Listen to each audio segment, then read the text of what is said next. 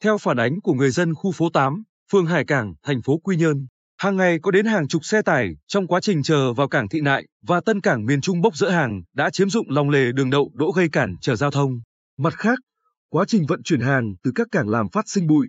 gây ô nhiễm môi trường. Ông Nguyễn Quang Thanh, Chủ tịch Ủy ban Nhân dân phường Hải Cảng nhìn nhận, việc xe tải vận chuyển và bốc dỡ hàng hóa tại cảng Thị Nại và Tân Cảng miền Trung gây bụi làm ô nhiễm môi trường theo phản ánh người dân là đúng. Đến nay, qua kiểm tra nhắc nhở của cơ quan chức năng và chính quyền địa phương, hai cảng đã khắc phục phần nào tình trạng bụi phát tán trong khu dân cư. Ông Thanh nói, thời gian qua, chúng tôi cũng đã phối hợp với các cơ quan chức năng tăng cường công tác kiểm tra, xử lý,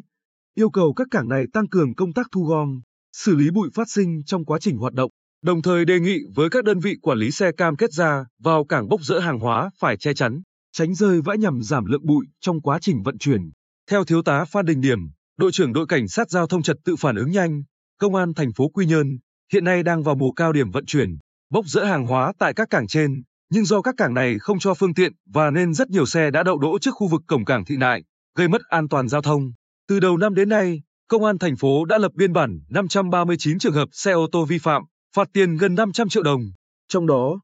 tuyến đường Xuân Diệu Mũi Tấn lập biên bản 35 trường hợp vi phạm, phạt gần 32 triệu đồng. Dán thông báo vi phạm hành chính 55 trường hợp xe ô tô vi phạm dừng đỗ sai quy định, phạt tiền gần 50 triệu đồng. Thiếu tá Điểm cho biết thêm, trong thời gian đến, Công an thành phố Quy Nhơn tiếp tục tăng cường công tác tuần tra, kiểm soát, xử lý nghiêm tình trạng xe ô tô dừng, đỗ,